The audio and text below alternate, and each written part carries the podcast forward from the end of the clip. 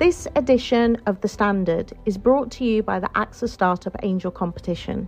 I'm Sharmadean Reid, founder and CEO of the Stack World, and I'm here to help you turn your business dream into reality.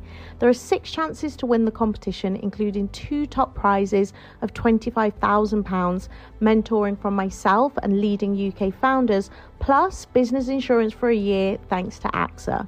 Go to standard.co.uk forward slash AXA Startup Angel for details on how to enter and complete your entry by the 2nd of June 2024. Good luck.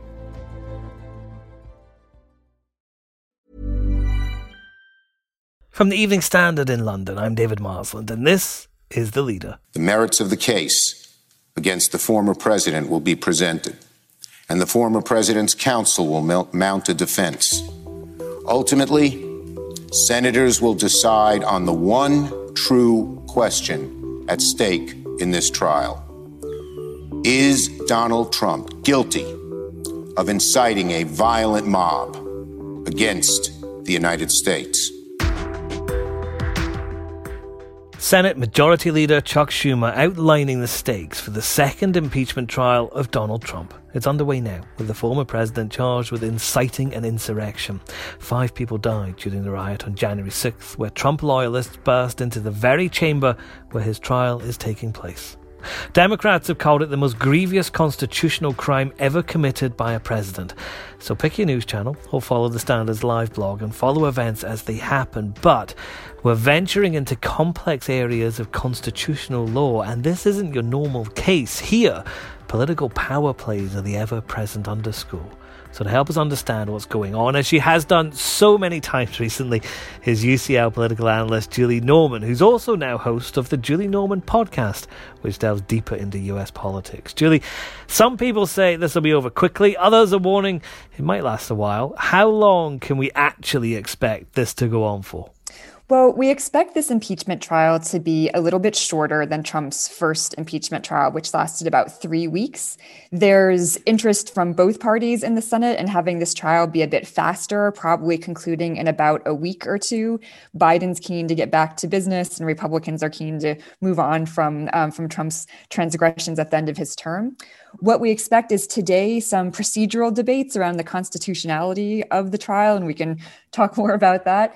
Um, and then each side will have essentially two days, 16 hours total each to present their cases. It's yet to be decided if Democrats will push to have witnesses called, which could extend the length of the trial a bit, but would help them build their case.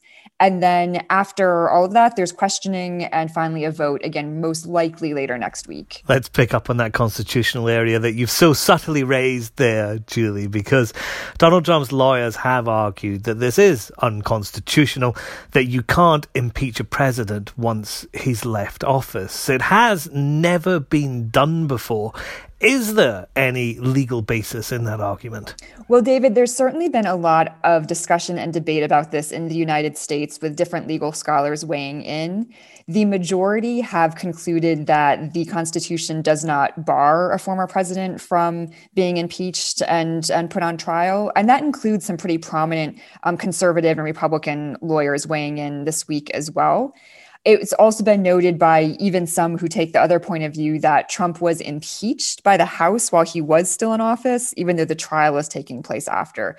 So there, there is a sense that, it, that there is a legal um, precedent to go forward with this.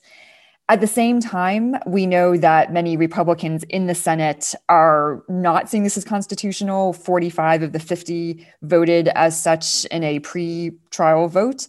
And so it's likely that many Republicans will vote not to convict on that basis. It gives them some cover saying that they're not defending Trump or his actions, but are also not voting to convict on this procedural ground. Yeah, I mean, if you've already voted to say that this trial should not be taking place at all, then you're not very likely to vote to convict, are you? So if it seems so certain that Donald Trump is going to be found not guilty, effectively, why have this trial at all? Well, there's different reasons for that from a Democrat point of view. One is again the the long chance, but the chance nonetheless that if convicted, Trump could be barred from running for future office and from running particularly in 2024, which many Democrats would like to see. Even more than that, though, for Democrats, it's a sense of holding Trump accountable in the most um, prominent way that Congress can do um, even if he's acquitted, simply by having the trial, by having a public account and a public record of everything that happened on January 6th, as well as Trump's actions in the weeks and days leading up to that day, they feel is just necessary for the public record and for voters to decide for themselves if this is someone they would support again. And finally, just to set a precedent that if these kinds of actions were taken again, they again would not be tolerated and that individual would be liable for impeachment or censure. But if this is about generating a public record, then surely, Julie, that public record can't be complete without testimony from Donald Trump himself. And he said he's not going to go. Can the Democrats make him turn up?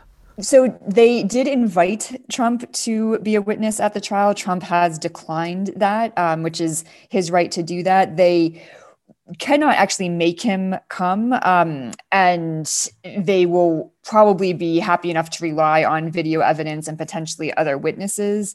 Um, Trump would be a pretty uh, sensational witness, to say the least, but it was important that they made that overture to him.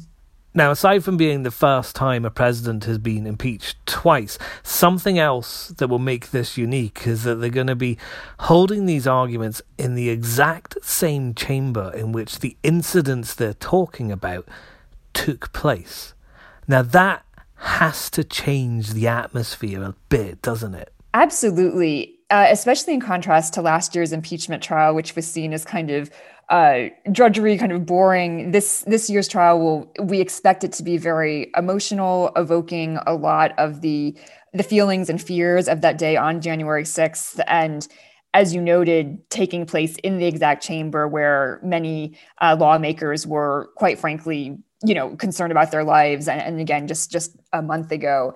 So that that will not be lost on anyone there, Republican and Democrat alike if one of the aims would be to stop Donald Trump from running for president again, given that the Democrats currently control the Senate, it's 50 50 with a casting vote, can't they just pass a law to prevent him from doing that? Do they have to go through all of this again? Um, they essentially do have to go through an impeachment process. There are several other ideas that are being floated around, such as going through the 14th Amendment or some other kind of avenues to try and, and do that.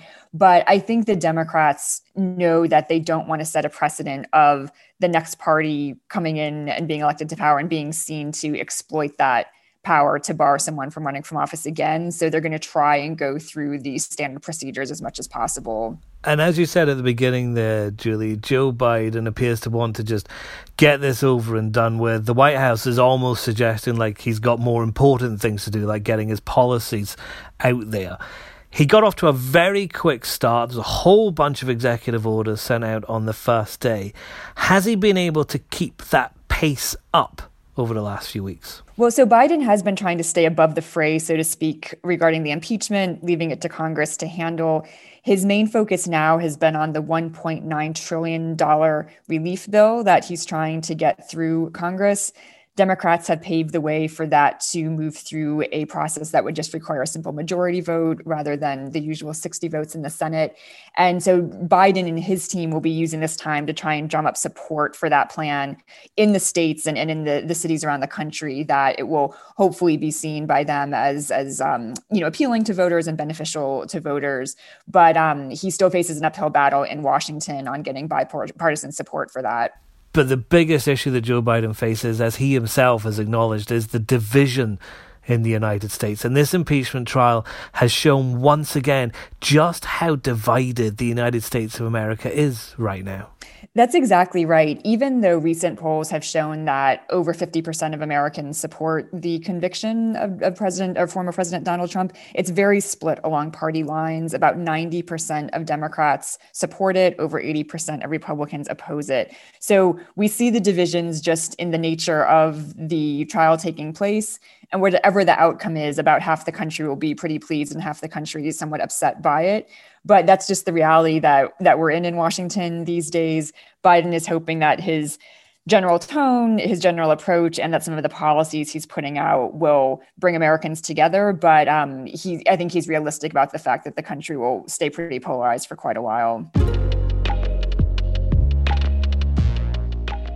And that's the leader. Keep up to date with our live blog at standard.co.uk. This podcast is back tomorrow at 4 pm. Hi, I'm Lawrence Dallaglio, host of the Evening Standard Rugby Podcast, brought to you in partnership with QBE Business Insurance. The show is available to listen to now and right up to the end of the season when the winners of the Champions Cup will be crowned at Tottenham Hotspur Stadium and the fight for the Premiership title will be decided at Twickenham. QBE is one of the world's leading insurers and they will help your business build resilience through risk management and insurance solutions. Subscribe and download now wherever you get your podcasts. Thanks for listening.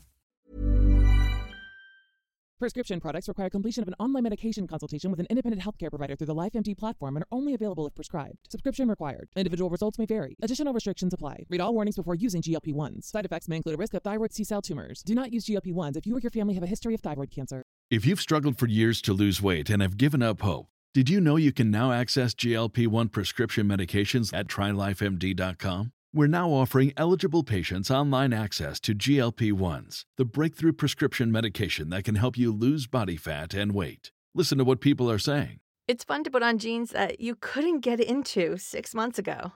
Every morning, I look forward to getting on the scale. For anybody who's struggling with their weight, it's a godsend. And here's the best part your insurance may cover 100% of the cost of your medication. So go to trylifemd.com to have your eligibility checked right now. Get started today at trylifemd.com. That's T R Y L I F E M D.com.